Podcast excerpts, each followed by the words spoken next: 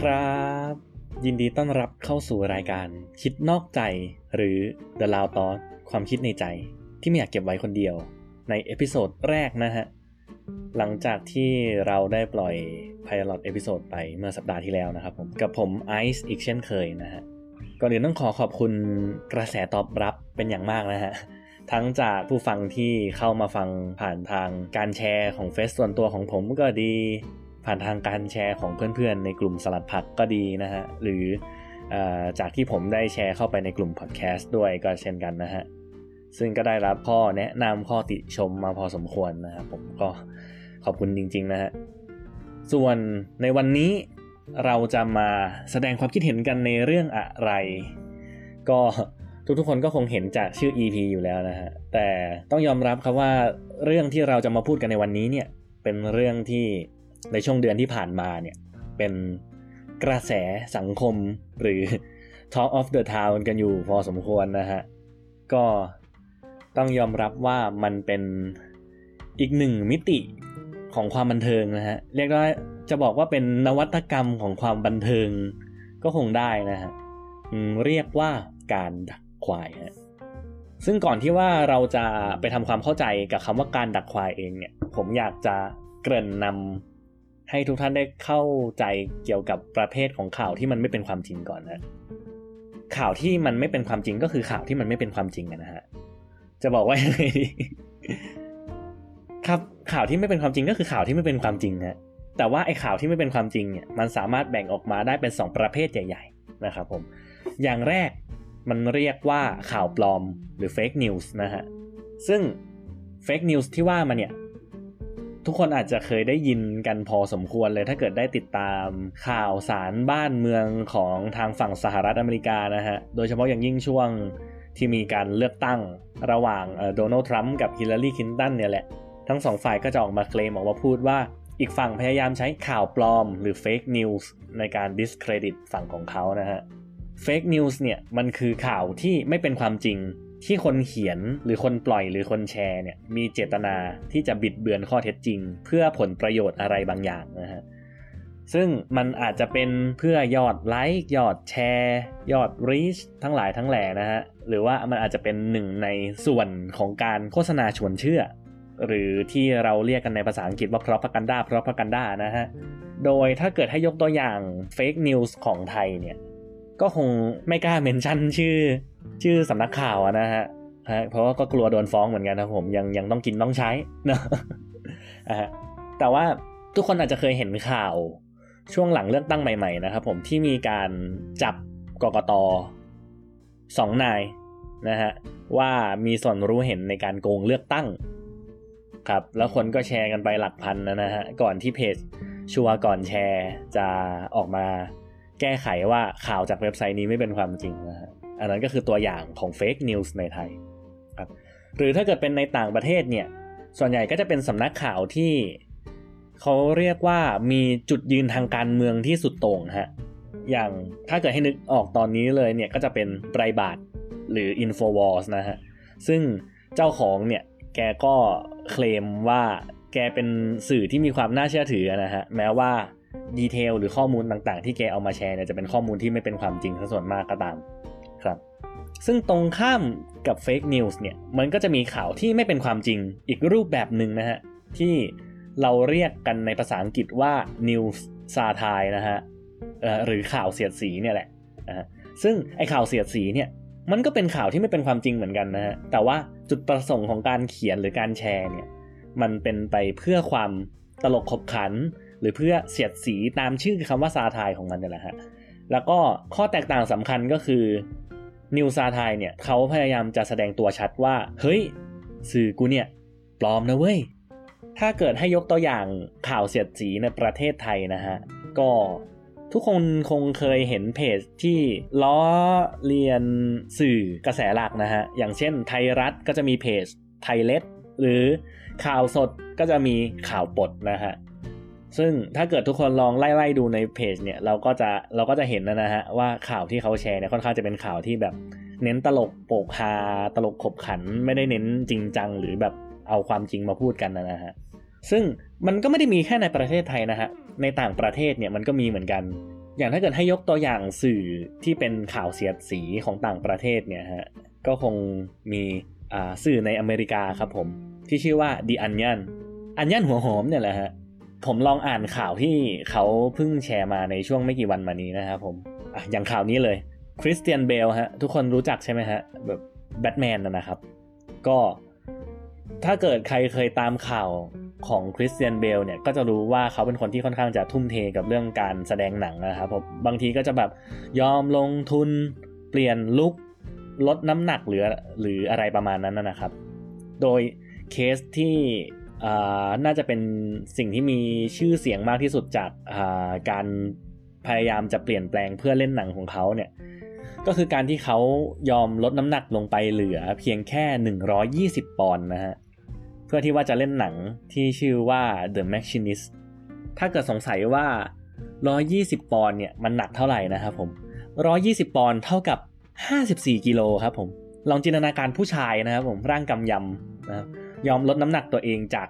70 80 นะฮะ ลงมาเหลือแค่ 54 กิโลนะครับผม เพื่อเล่นหนังหนึ่งเรื่องนะฮะ ทีนี้ The Onion ก็เลยตั้งใจที่จะล้อเลียนข่าวของคริสเตียนเบลนะฮะ แล้วก็ตั้งหัวข้อข่าวว่าคริสเตียนเบลลดอายุตัวเอง 40 ปี เพื่อเล่นหนังเรื่องใหม่ของเขา เพราะว่าตอนนี้ก็คือคริสเตียนเบลอายุ 45 ได้นะฮะ ครับผมเขาก็แซวว่าเนี่ยคริสเตียนเบลกำลังจะเล่นหนังเรื่องใหม่นะครับหลังจากที่เขาเคยลดน้ำหนักโกนหนวดปลูกหนวด ไว้ผมยาว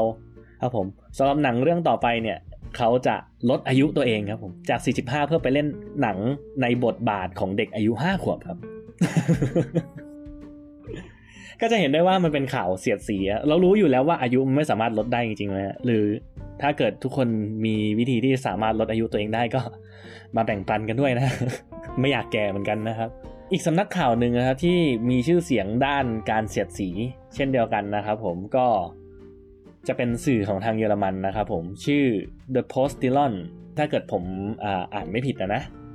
ครับผม D E R เว้นวรรค post แล้วก็ ill แล้วก็ on นะครับ post ill on ก็คือ postillon เนาะนะฮะ ซึ่งข่าวที่ผมไปเจอแล้วแบบผมขำกากเลยนะฮะ ก็คือถ้าเกิดใครติดตามเรื่อง Brexit นะฮะ การที่สหราชอาณาจักรเนี่ย หรือ UK หลังจากนี้ผมจะเรียกว่า UK นะครับผมพยายามจะออกจากสหภาพยุโรปหรือ EU ครับผมมันก็เป็นข้อตกลงที่มีการเลือกตั้งมาตั้งแต่ถ้าจำไม่ผิดก็น่าจะ 2 ปีได้แล้วมั้งนะฮะว่าสรุปแล้ว UK จะตัดสินใจออกจาก EU ทีนี้ กำหนดการที่ UK จะต้องออกจาก EU เนี่ยมันก็ผ่านมาแล้วนะฮะ แต่ว่าตัว UK กับ EU ยังไม่สามารถตกลงข้อกำหนดหรือว่าแบบการดำเนินงานในเชิงที่เป็นข้อตกลงอะฮะแบบทางการค้าทางตลาดนู่นนี่นั่น การเคลื่อนย้ายแรงงานทั้งหลายทั้งแหล่เนี่ยยังเคลียร์กันไม่เรียบร้อยนะฮะจนกระทั่ง The Post t e l o n เนี่ยเขาก็แซวครับผมด้วยหัวข้อข่าวนี้ครับ easier than Brexit ง่ายกว่า Brexit ครับผม ทุกๆประเทศที่อยู่ใน EU นะครับผม ตัดสินใจที่จะออกจาก EU เพื่อไปตั้ง เป็นกลุ่มเป็นสาภาพใหม่ครับผม แล้วปล่อยให้อังกฤษอยู่ใน EU อยู่แค่ประเทศเดียว ถ้าเกิดจะให้อธิบายให้เห็นภาพง่ายๆครับผม อารมณ์เหมือน เหมือนมีทีมบอลนะครับผม ทีมบอลทีมหนึ่งมีนักบอลอยู่ 20 คนนะฮะ อยู่ดีๆ นักบอลคนหนึ่งบอกว่า เฮ้ย ฉันไม่ชอบเพื่อนร่วมทีมเนี่ยทั้ง 19 คนเนี่ยฉันไม่อยู่ไม่ไหวแล้วนะฮะเดี๋ยวฉันจะออกจากทีมนะฮะแต่ผ่านมาแล้ว 2 ปีนางก็มายังยังไม่ยอมออกจากทีมสักทีนะฮะจนกระทั่งเพื่อนทั้ง 19 คนที่เขาทำใจเรียบร้อยแล้วว่าจะเสียคนนี้ไป แต่ว่ายังแบบยังติดติดขัดขัดค้างค้างคาคาอยู่อย่างนี้ฮะสิบเก้าคนทั้งหลายตัดสินใจ โอเค มึงอยู่ทีมนี้เป็นคนเดียวก็ได้ถ้ามึงไม่ออกกูออกเองทั้งสิบเก้าคนไปตั้งทีมใหม่ ซึ่งก็แน่นอนครับผมมันมันเป็นมันเป็นไปไม่ได้อยู่แล้วครับนี่คือตัวอย่างของข่าวเสียดสีหรือนิวซาไทยฮะทีนี้ แล้วการดักควายของบ้านเราล่ะ การดักควายเนี่ยมันคืออะไรนะฮะการดักควายเนี่ยสำหรับผมนะ ผมมองว่ามันเป็นอะไรที่อยู่ตรงกลางนะฮะระหว่างข่าวปลอมกับข่าวเสียดสีเนี่ย เพราะว่าการดักควายเนี่ยมันมีเจตนาเพื่อ comedy แบบเดียวกับข่าวเสียดสีปกติ แต่ เป็นความตลกขบขันที่สร้างขึ้นจากการหลอกให้คนเชื่อ แล้วขำกับความควายของคนที่มาตกหลุมดักอีกที ในความคิดของคนดักนะฮะ เพราะว่าถ้าเกิดจากที่เล่ามาก็จะเห็นว่าข่าวเสียดสีเนี่ยตั้งใจที่จะล้อเลียนตัวข่าวเอง ด้วยตัวข่าวเองครับมีความตลกขมขันด้วยตัวข่าวมันเอง ในขณะที่การดักควายเนี่ยคือเขียนข่าวให้เสมือนจริง แบบเดียวกับข่าวปลอมนะฮะแต่มีเจตนาเพื่อความตลกขบขัน ต่อคนที่มาเสพข่าวนะฮะซึ่งถ้าเกิดให้ยกตัวอย่างการดักควายในประเทศไทยเนี่ยก็จะมีเหตุการณ์หนึ่งที่คิดว่าทุกคนน่าจะรู้จักนะครับผมก็คือเพจของเจ๊อ๋อย หรือที่มีชื่อเต็มว่ากองทัพประชาชนล้มล้างระบอบทักษิณนะทีนี้ถามว่าเคสของเจ๊อ๋อยเนี่ยมันดังขึ้นมาได้ยังไงนะฮะเคสที่ดังที่สุดของเจ๊อ๋อย ถ้าเกิดจำไม่ผิดนะครับผมจะ เกิดขึ้นช่วงธันวาคม 2556 ครับผมช่วงนั้นเนี่ยยังมีการประชุมของกปปสนะฮะเพื่อประท้วงรัฐบาลยิ่งลักษณ์อยู่นะครับ ในวันนั้นอะเพจของเจ๊อ๋อยเนี่ยแกโพสต์รูปภาพเป็นรูปการประชุมคอรมอนะฮะโดยที่ว่าใส่แคปชั่นว่าประชุมคอรมอครั้งสุดท้ายยาวกว่า 15 ชั่วโมง พิจารณาวาระการประชุมทั้งหมด 244 เรื่อง อนุมัติงบประมาณ 550,000 กว่าล้านบาท เฉลี่ยพิจารณา 3 นาทีต่อ1เรื่อง อนุมัติงบ 30,000 กว่าล้านบาทต่อ 1 ชั่วโมง เฉลี่ยนาทีละ 500 กว่าล้าน รีบแบบนี้จะโปร่งใสหรือเปล่านะฮะแน่นอนว่าก็มีคนเข้าไปไลค์ไปแชร์นะครับผมคนไลค์เนี่ยเกือบ 4,000 คนแชร์อีกประมาณ 5,000 และหนึ่งในการแชร์หลายพันเนี่ยก็มาจาก Facebook ของคนที่มีชื่อเสียงในสังคมอยู่พอสมควรด้วยนะฮะไม่ว่าจะเป็นคุณมัลลิกาบุญมีตรกูลนะฮะซึ่งเป็นรองโฆษกพรรคประชาธิปัตย์นะฮะรวมถึง นักร้องอย่างคุณเจเจตรินนะฮะหรือว่าอาจจะเป็นนักการเมืองอย่างอรองศาสตราจารย์ ดรเจิมศักดิ์ปิ่นทองก็แชร์เหมือนกันนะฮะโดยทั้งหมดที่ว่ามาเนี่ยก็ถือว่า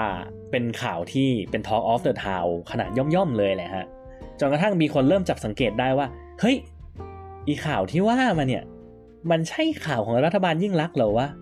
แล้วสุดท้ายก็มีคนเปิดโปงนะครับผมใช้เวลาหลังจากนั้นไม่นานนะว่า เรื่องนี้มันไม่ใช่เรื่องที่เกิดขึ้นในสมัยรัฐบาลยิ่งลักษณ์ครับผมแต่เป็นเรื่องที่เกิดขึ้นเมื่อเดือนพฤษภาคม 2554 ครับ สมัยรัฐบาลพรรคประชาธิปัตย์ของนายอภิสิทธิ์เวชชาชีวะครับผม ซึ่งก็คือหัวหน้าพักของคุณมาริกาที่เป็นคนแชร์ข่าวเนี่ยแล้วนะฮะ พอคนที่ทราบเรื่องนี้นะครับผมก็มีปฏิกิริยาแตกต่างกันไปนะครับผมอย่างเช่น คนที่แชร์เนี่ยก็รู้สึกว่าโดนดักควายนะฮะเขาก็ออกมาพยายามจะเขาเรียกว่าอะไรนะเอ่อออกมาแก้ต่างนะครับผมว่าสีตีนรู้พลั้งนักปราดรู้พลาด แต่ว่าคนอื่นโง่เนี่ยคือคนมารยาทซามต่ำสะทุน ไปที่ชอบที่ชอบเถอะขอกวดน้ำให้นะฮะหรือว่าฝั่งที่ไม่ใช่ฝั่งเดียวกับพรรคประชาธิปัตย์เนี่ยก็ แชร์ข่าวพร้อมกับแคปสกรีนหน้าจอ แล้วก็หัวเราะเยาะเย้ยต่อการถูกดักควายของเหล่าบุคคลผู้มีชื่อเสียงที่แชร์ข่าวไม่ดูตามมาตาเรือนะฮะครับผม อันนี้ก็ถือว่าเป็นเคสสำคัญของการดักควายที่น่าจะติดตาตรึงใจใครหลาย ๆ คนนะฮะนอกจากนี้เนี่ยการดักควายก็ยังไม่ได้อยู่ในรูปแบบของข่าวแบบนี้นะฮะหรือว่าในเพจนะฮะแต่มันยังสามารถอยู่ในรูปแบบของคอมเมนต์หรือการไปโพสต์ภายในกลุ่มได้ด้วยนะฮะ อย่างเช่น การแสดงความคิดเห็นในเชิงสุดโตง่งหรือเหยียดหรืออะไรที่ไม่ make sense นะนะฮะครับผมอันนี้ก็ถือเป็นการดักควายเช่นเดียวกันนะฮะหรือถ้าเกิดจะให้ยกตัวอย่างเรื่องการดักควายล่าสุดนะครับผมก็จะมีกลุ่มก้อนคนที่เคลมว่าตัวเองเป็นคนรุ่นใหม่ด้วยนะฮะก็คือจะมีการคิดแคปชั่นต่างๆนะครับผมที่โจมตีคนรุ่นใหม่ ก็ อย่างที่ทุกคนน่าจะพอจะเก็ตอยู่บ้างนะครับผมว่าในช่วงการเลือกตั้งที่ผ่านมาเนี่ยก็จะมีวาทกรรมคนรุ่นใหม่กับคนรุ่นเก่าตีกันอยู่นะฮะ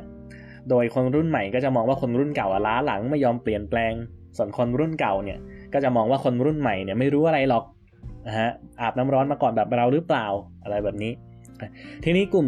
ที่เรียกว่าคนรุ่นใหม่เนี่ยก็เริ่มสิ่งที่เรียกว่าการดักควายครับผม โดยการเอาแคปชั่นหรือคำพูด ที่ค่อนข้างจะโจมตีคนรุ่นใหม่เนี่ยฮะไปแมชกับรูปภาพของบุคคลบุคคลหนึ่งรวมทั้งใส่ชื่อและตำแหน่งของเขาไปด้วยนะฮะแต่คีย์หลักของมันคือรูปภาพนั้นเนี่ยมันไม่ใช่รูปภาพจริง ๆ ของคนของชื่อที่แปะอยู่ในนั้นนะฮะเขาไม่ได้พูดโค้ดนี้และเขาก็ไม่ได้อยู่ในตำแหน่งที่ถูกเขียนไว้ด้วยครับ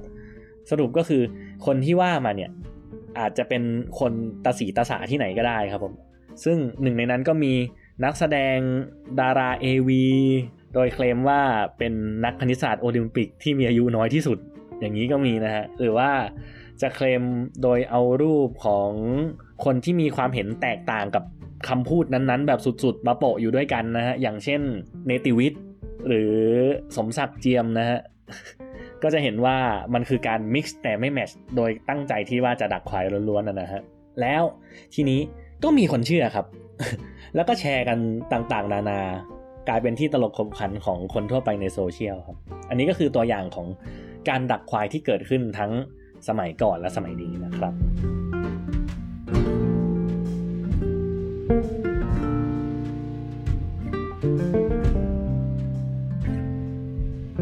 ทีนี้เรามาทำความเข้าใจกับมันต่อนะฮะว่า แล้วทำไมอะทำไมเขาถึงต้องมาดักควายกันด้วยอะจุดประสงค์ของเพจเจ๊อ๋อยทำไมถึงทำเพจนี้ขึ้นมา หรือการที่ว่าเอารูปไปแปะกับแคปชั่นที่ไม่ตรงกันตำแหน่งที่ไม่ตรงกันเพื่อล้อเลียนคนแชร์บางโง่เนี่ยมันมันจุดประสงค์ของมันคืออะไรนะฮะส่วนตัวเนี่ยผมก็ลองมานั่งพินิจพิเคราะห์ดูนะฮะแล้วก็แบ่งออกมาแบ่งมันออกมาได้ประมาณเป็นจะบอกว่าเป็นหัวข้อใหญ่แล้วกัน เป็น 3 หัวข้อใหญ่ นะฮะซึ่งหัวข้อแรกเนี่ยก็คือเพื่อล้อเลียนฝั่งตรงข้ามครับผม โดยไอการล้อเลียนฝั่งตรงข้ามเนี่ยเราแบ่งออกมาเป็น 2 หัวข้อย่อย อย่างแรกก็คือการ discredit ฝั่งตรงข้ามว่าไม่รู้จักไตรตรองหรือเชื่อข่าวปลอมฮะ คือส่วนใหญ่การดักควายเนี่ยตั้งใจมีจุดประสงค์หลัก ที่จะโฟกัสไปที่กลุ่มคนที่มีความเชื่อไม่เหมือนตัวเองนะอย่างเช่น กลุ่มคนรุ่นใหม่เนี่ยก็ทำคอนเทนต์ดักควายเพื่อดักคนรุ่นเก่า อะไรประมาณนี้นะฮะทั้งนี้ทั้งนั้นก็เพื่อแบบ discredit ว่า เฮ้ยเนี่ยคนแบบมึงอะ ไม่รู้จักไต่ตรองเชื่อว่าไหนข่าวจริงข่าวปลอมความคิดเห็นของคุณอะ ไม่สมเหตุสมผลไม่ valid เพราะว่าขนาดคุณยังแชร์ข่าวปลอมอยู่เลยทำไมผมต้องเชื่อคุณ อะไรแบบนี้นะฮะหัวข้อย่อยที่2เนี่ยก็คือ เป็นการล้อเลียนฝั่งตรงข้ามโดยการดันพฤติกรรมพฤติกรรมหนึ่งของฝั่งนั้นไปแบบเอ็กซ์ตรีมฮะอย่างเช่นอขอยกตัวอย่างเป็นเคสของฝรั่งแล้วกันนะฮะ ก็จะมีแอคเคาท์ของฝรั่งที่เป็นปลอมว่าตัวเองเป็นผู้หญิงผิวสีนะฮะ แล้วก็เขียนว่าตัวเองเป็นนักปกป้องสิทธิในกลุ่มคนผิวสีนะฮะ แต่ว่าในช่วงที่ผ่านมาอย่างเช่นการเกิดเหตุไฟไหม้ที่วิหารนอตรดามนะฮะเขาก็ออกมาทวีตว่า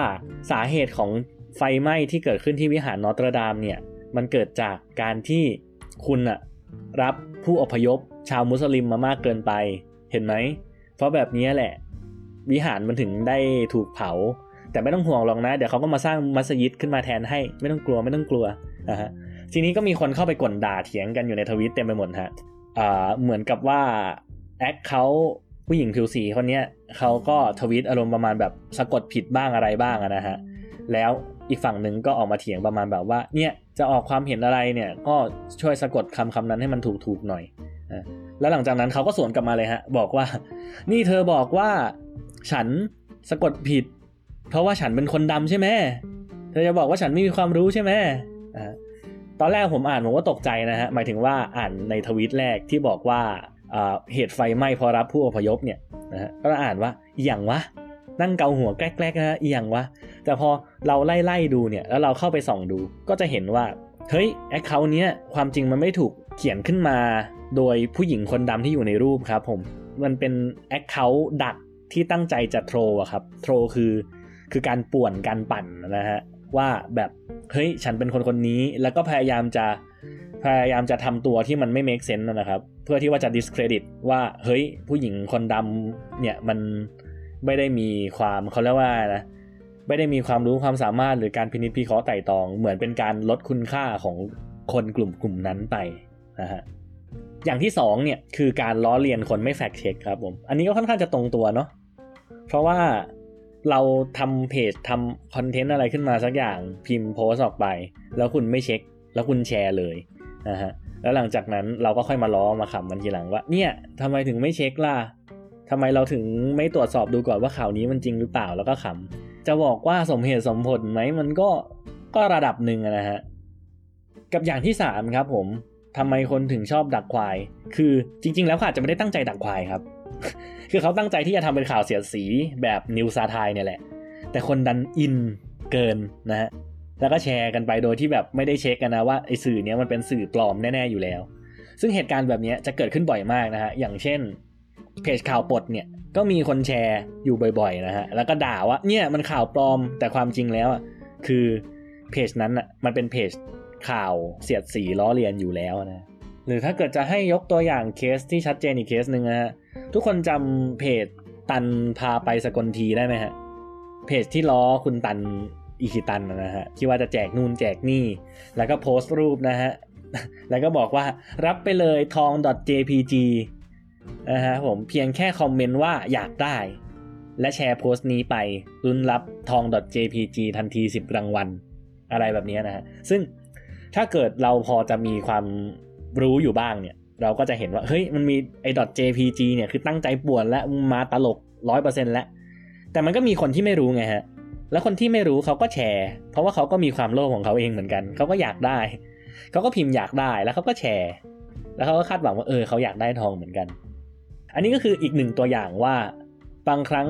การที่เราเห็นว่าเพจบางเพจดักควายเนี่ย เขาอาจจะไม่ได้ตั้งใจดักควายก็ได้เขาอาจจะตั้งใจทำล้อเลียนเป็นข่าวเสียดสี แต่คนดันเชื่อและอินเกินโดยที่ว่าแบบไม่ตรวจสอบจริงๆนะและนี่ก็คือเหตุผลว่าทำไมคนถึงชอบดักควายครับ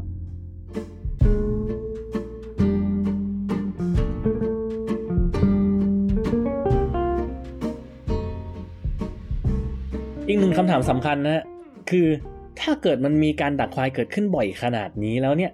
ทำไมมันยังถึงมีคนโดนดักได้อยู่ตลอดเวลาฮะเหมือนแบบหญ้ามันไม่หมดสวนสักที ทั้งนี้ทั้งนั้นเนี่ยเราต้องมาทำความรู้จักกับสิ่งที่เรียกว่ากฎของโพครับ โพนี้นี่ไม่ใช่โพเดียวกับเอ่อเทเลทับบี้นะฮะแยกก่อนนะครับผมโพนี้นี่มาจากชื่อเต็มของเขาเนี่ยเขาชื่อว่านาธานโพครับ ซึ่งโพเนี่ยเคยไปเขียนโพสต์บน เว็บไซต์ที่แบบเอาไว้สำหรับแลกเปลี่ยนทัศนะกันนะครับ ชื่อ christianforum.com อันนี้ผมก็คงไม่ต้องพูดนะครับ ว่ามันเป็นเว็บไซต์ที่คุยกันเรื่องอะไรนะฮะ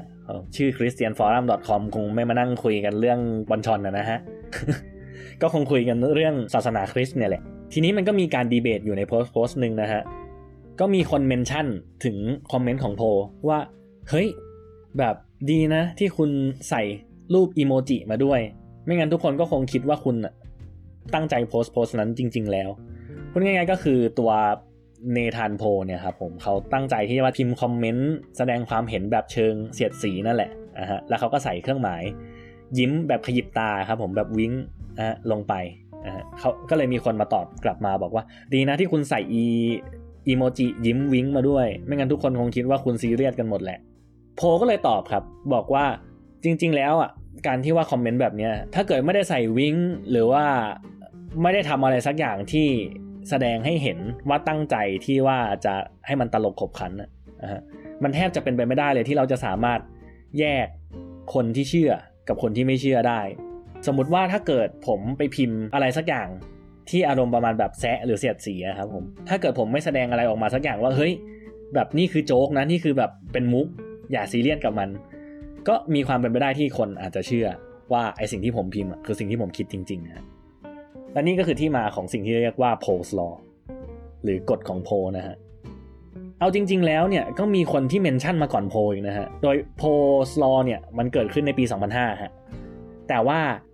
ไอเรื่องการใส่ wink ขยิบตาเนี่ยมันเริ่มมาตั้งแต่ปี 1983 ครับ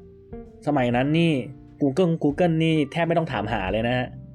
โดยมีคนที่ชื่อว่าเจอรี่ชวอสนะฮะ เขาได้โพสต์ลงใน Usenet ซึ่งสมัยนั้นก็จะบอกว่าอารมณ์คล้ายๆ กับพันทิปบ้านเราก็คงก็คงได้นะฮะ อันนี้ก็อาจจะต้องรอคนมา มามา support อีกทีนึงฮะ โดยเขาได้เขียนเกี่ยวกับวิธีการสื่อสารบนโลกออนไลน์ครับผม แล้วเขาก็เขียนไว้ในข้อที่ 8 ว่าให้หลีกเลี่ยงการเน็บแนมหรือแซะหรือการเล่นมุกที่สุ่มเสี่ยงนะฮะ เพราะว่าการพิมพ์บนโลกออนไลน์เนี่ยเราใส่น้ำเสียงลงไปไม่ได้นะฮะ เราใส่ body language หรือภาษากายของเราไม่ได้นะฮะ ฉะนั้นถ้าเกิดเราไม่มีอะไรที่สามารถทำให้คนเขาเห็นว่าเราตั้งใจที่จะแบบหยอกเล่นหรือตลกเล่นเนี่ย อย่างเช่นการใส่รูปยิ้มเนี่ย มันมีความเป็นไปได้ที่คนจะเชื่อว่าสิ่งที่เราพิมพ์ คือสิ่งที่เราคิดจริง ๆ ไม่ว่าไอสิ่งที่เราพิมพ์ไปเนี่ย มันจะดูหน้าตลกหรือแบบเป็นไปไม่ได้ที่จะมีคนเชื่อขนาดไหนก็ตามนะฮะ อย่างเช่น สมมุติว่าผมไปพิมพ์ว่า เนี่ย โรคเอสเนี่ยเกิดจากการที่สหรัฐอเมริกาตั้งใจที่จะฆ่าคนให้หมดทั้งโลก แล้วปล่อยให้อเมริกันเป็นใหญ่ แล้วก็ยึดครองโลกทั้งหมด ก็เลยปล่อยไวรัสเอสตามประเทศที่ด้อยพัฒนา มันอาจจะดูแบบเฮ้ยแบบ what the fuck วะใครจะเชื่อ แต่ถ้าเกิดผมไม่ได้แสดงให้เห็นจริง ๆ ว่า เฮ้ย นี่กำลังแบบหยอกเล่นอยู่นะกำลังแบบเล่นมุกอยู่นะ มันก็มีความเป็นไปได้ที่คนจะมาเชื่อว่าผมเชื่อแบบนั้นจริง ๆ ถูกไหมฮะ เพราะเราเราไม่รู้นี่ และยิ่งยุคนี้สมัยนี้ที่ความเห็นของคนเนี่ยเริ่มสุดโต่งกันแบบ ในระดับที่เราแทบจะไม่คิดแล้วเนี่ยว่ามันยังมีคนคิดแบบนี้อยู่ในโลกครับอย่างเช่นนาซีไม่ได้ทำอะไรผิด หรือคนยิวสมควรตายอะไรแบบนี้การที่ว่าเราเขียนอะไรกันเป็นแบบโจ๊กเป็นตลกแบบนั้นนะมีความเป็นไปได้เสมอที่คนอาจจะแบบคิดว่าเราซีเรียสนะฮะแต่ความจริงไม่ใช่ นี่คือเหตุผลว่าทำไมคนถึงยังสามารถโดนดักได้ตลอด ทีนี้ก็จะมีคนถามกลับว่า เฮ้ย แล้วมันแล้วทำไมมันถึงมีคนที่สามารถเขาเรียกว่านะ เล่นตลกหรือพูดถึงอะไรพวกนี้ได้โดยที่ว่าไม่ไม่ถูกไม่ถูกเข้าใจผิดได้เยอะขนาดนั้นล่ะ อย่างเช่น พวกดาราตลกของเกาหลีที่เล่นมุกเหยียดนู่นเหยียดนี่นะฮะ แต่ว่าคนก็เข้าใจได้ว่าแบบแบบมันเป็นแค่โจ๊กอะฮะ แต่ทีนี้ต้องเข้าใจว่าเขาเป็นดาราตลก ฮะไม่มีใครที่สามารถแบบเทคเขาซีเรียสอยู่แล้วอะไม่ไม่ไม่ไม่ควรมีใครเทคเขาซีเรียสอยู่แล้ว ทุกทุกอย่างที่เขาพูดเลยดูเหมือนเป็นโจ๊กครับทุกคนเทคสิ่งที่เขาพูดว่ามันเป็นแค่มุกตลก แล้วก็แค่ตลกกับมันไปอะฮะถ้าเกิดให้ยกตัวอย่างอย่างเช่น ถ้าเกิดคุณเล่นเว็บ reddit ครับผมอะฮะ reddit นี่ก็คล้ายๆพันทิปบ้านเราเหมือนกันนะฮะแล้วมันจะมีอยู่ห้องหนึ่งที่ชื่อว่า dark jokes ครับคุณจะพบกับโลกใหม่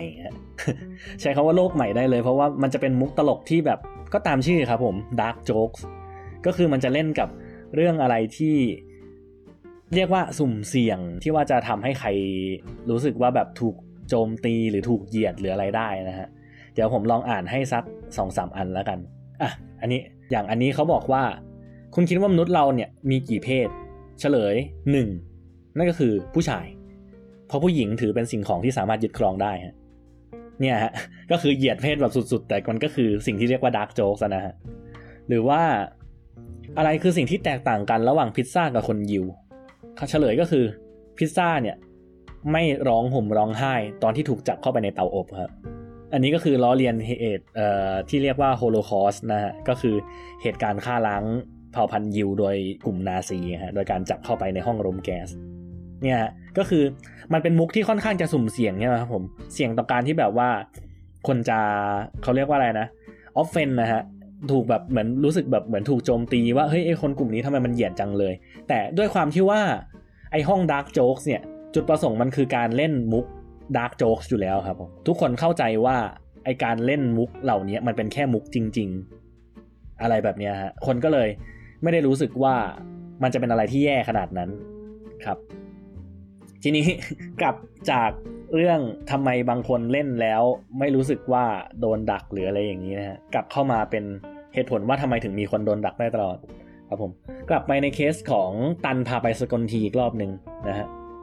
คืออย่างที่บอกว่าเพจนั้นก็คือเขาแสดงตัวชัดแล้วนะฮะคนยังแยกไม่ออกเลย หรือแม้กระทั่งตัวชื่อเองอะตันพาสกรนาทีกับตันพาไปสกลทีนี่ต่างกันพอสมควรนะฮะถ้าเกิดทุกคนรู้จักใส่ใจหรือสังเกต ถึงความแตกต่างเนี่ยมันก็น่าจะพอจะเข้าใจได้ว่า เฮ้ยตั้งใจให้เห็นว่าแบบโดนล้อนะ แต่มันก็ยังมีคนที่จะเชื่อนะมันยังมีคนที่ที่ที่จะตกหลุมอะไรพวกนี้อยู่เสมอ และอีกอย่างหนึ่งก็คือ นับวันอีการดักควายหรือเรื่องแบบซาทายทั้งหลายทั้งแหล่การเสียดสีเนี่ย มันแยกยากขึ้นทุกทีนะฮะสมัยนี้มันไม่ได้ง่ายแค่การแบบใส่ .jpg หรือแค่ใส่รูปยิ้ม หรือว่าแบบใส่รูปวิ้งขยิบตา แล้วคนจะเข้าใจว่ามันเป็นมุกตลกนะฮะมันเป็นยุคที่แต่ละเพจดักควายทั้งหลายทั้งแหล่มีความพยายามที่จะพัฒนาให้ตัวเอง ดักได้เยอะกว่าชาวบ้านนะครับ อารมณ์เหมือนเหมือนเหมือนข่มกันนะว่าเฮ้ยเพจฉันดักควายได้เยอะกว่าอะไรแบบนี้ และที่สำคัญก็คือ มันมีคนที่มีแนวคิดอย่างที่เพจดักโพสต์จริง ๆ นะฮะสังเกตว่าเวลาที่ว่าเราโพสอะไรขึ้นมาสักอย่างที่เป็นเพจดักเนี่ยฮะ ก็จะมีทั้งกลุ่มคนที่มาแย้ง ว่าแบบเฮ้ยนี่มันข่าวปลอมนี่มันข่าวลวง แบบทำไมถึงมาเอามาแชร์แบบนั้น แต่มันก็จะมีกลุ่มหนึ่งครับผมกลุ่มที่เชื่อสนิทใจฮะกลุ่มที่มีแนวคิดแบบเดียวกับสิ่งที่เขาโพสอะฮะออกมา ใช่ใช่เห็นด้วย เออ เนี่ยมันเลวจริง ๆ นะ อะไรแบบนี้ฮะคือมันมีคนที่เชื่อแบบนั้นจริง ๆ อยู่ในสังคมครับ นี่คือเหตุผลว่า ทำไมมันถึงยังมีคนโดนดักได้ตลอดเวลา ซึ่งความจริงอาจจะไม่ใช่การอาจจะไม่ใช่การดักอย่างที่เขาบอกก็ได้มันเป็นการเผยท่าแท้ของคนกลุ่มคนอีกหนึ่งกลุ่ม ว่ามันมีคนที่เชื่อแบบนี้จริง ๆ อยู่นะ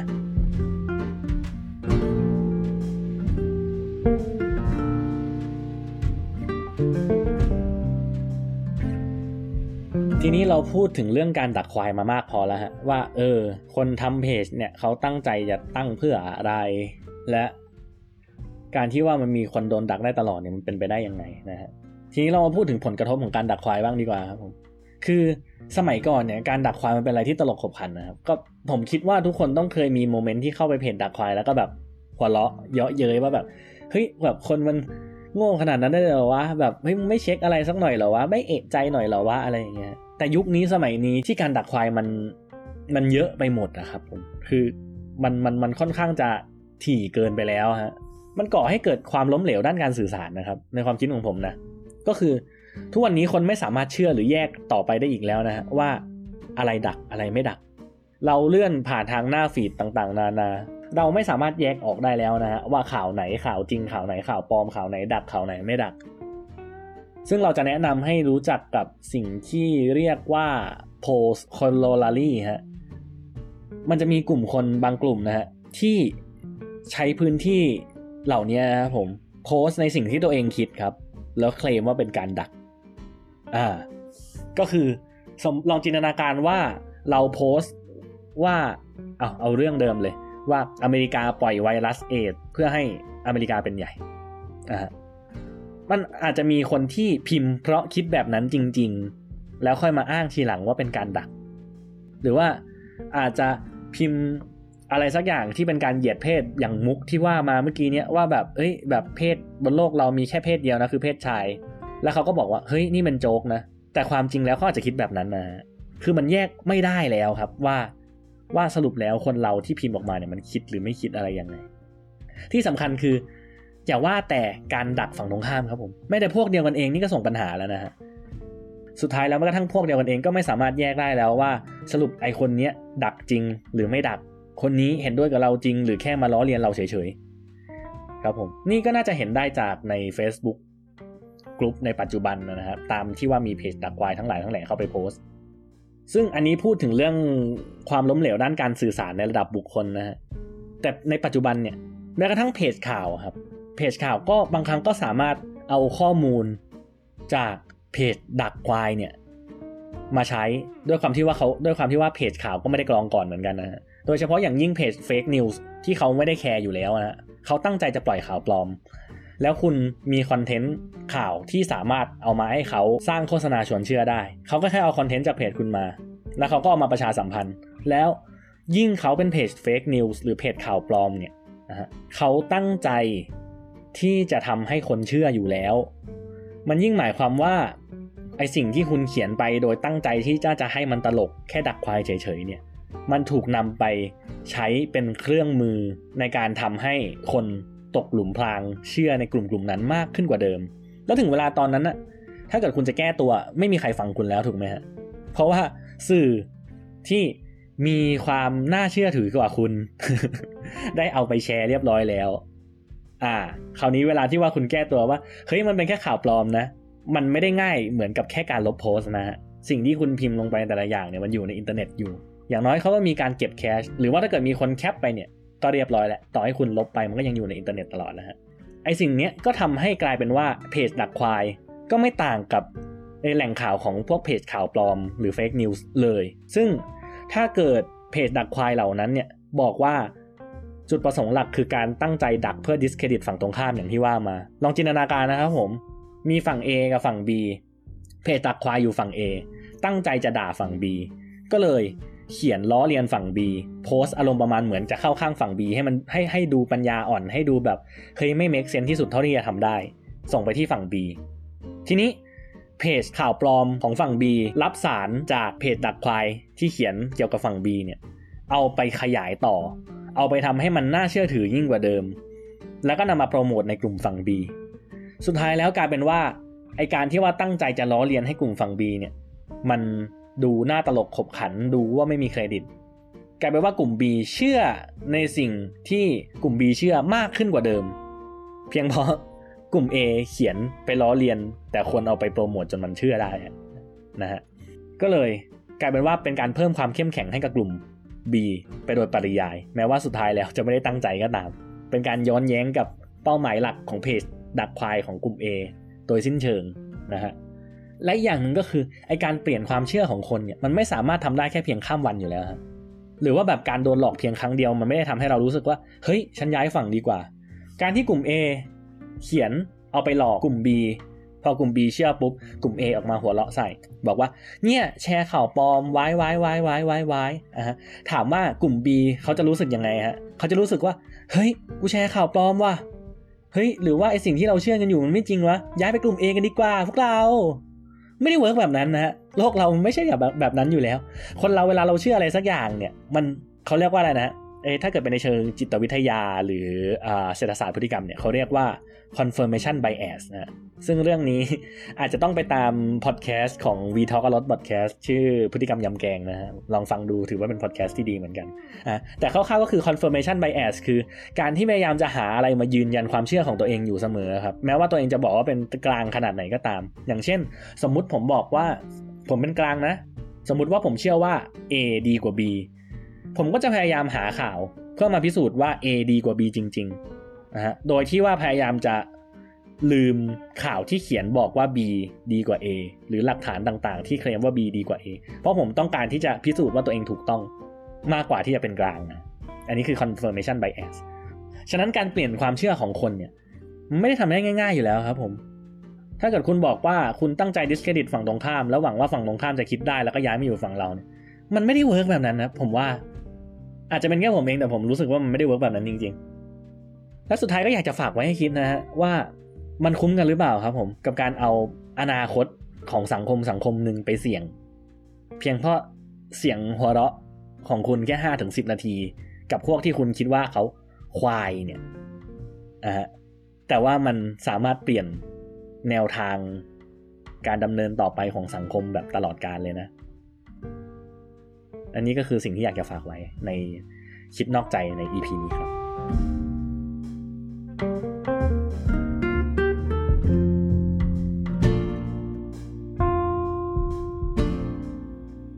ก็จบไปแล้วนะฮะสำหรับ EP นี้ในเรื่องของการดักควายนะฮะซึ่งก็คิดว่าได้อธิบายความคิดเห็นของตัวเองไปครอบคลุมแล้วนะแต่ว่าถ้าเกิด มีใครรู้สึกว่าไม่เห็นด้วย หรือว่ามีอะไรที่ผมพูดผิดพลาดไปก็ อย่าลืมมาแย้งมาคอมเมนต์กันได้นะฮะก็ผมก็คิดว่าอาจจะมีบางจุดบางส่วนที่ผมตกหล่นไป หรือให้ข้อมูลผิดพลาดไปก็มาช่วยๆกันแบ่งปันก็ดีฮะสำหรับคนที่สนใจติดตามรับฟัง คิดนอกใจในตอนต่อๆไปนะครับผมก็สามารถรับฟังได้ผ่านแอปพลิเคชันต่างๆ มากมายครับผม โดยแอปพลิเคชันหลักจะเป็น Anchor นะฮะ แล้วก็ตอนนี้ลงทั้ง iTunes Spotify Podbean Pocket Cast Castbox TuneIn Stitcher Radio Public นะฮะ โดยที่ถ้าเกิดฟังผ่าน Anchor เนี่ยจะมีฟังก์ชันพิเศษ คือสามารถฝากเมสเซจทิ้งไว้ได้ด้วยนะฮะ ก็ถ้าเกิดใครอยากจะอัดเสียงส่งมา เพื่อบอกเล่าความคิดเห็นโดยตรง ก็สามารถฝากเมสเซจได้ผ่านแอปพลิเคชัน Anchor ครับ ส่วนรายการนี้มีตารางแน่นอนแล้วหรือยังคิดว่าแน่นอนแล้วนะฮะ ก็จะเป็นทุกวันพฤหัสนะฮะ เวลาหนึ่งทุ่มตามเวลาไทยครับส่วนช่องทางการติดต่อสื่อสารหรือพูดคุยกันนะครับ ผมก็สามารถพูดคุยกันผ่านทาง Facebook Page นะครับผมตอนนี้มีแล้วนะฮะชื่อ Frozen Night ตามชื่อพอดแคสต์เลยนะฮะ แล้วก็ใน Twitter ก็จะเป็น @frozen night station หรือ search ว่า frozen night ก็น่าจะเจอเหมือนกันนะฮะ อย่าลืมนะครับว่าทั้งหมดนี้มันเป็นแค่ความคิดนอกใจของผมเองนะฮะผมพบกันใหม่ใน EP หน้าครับ สวัสดีครับ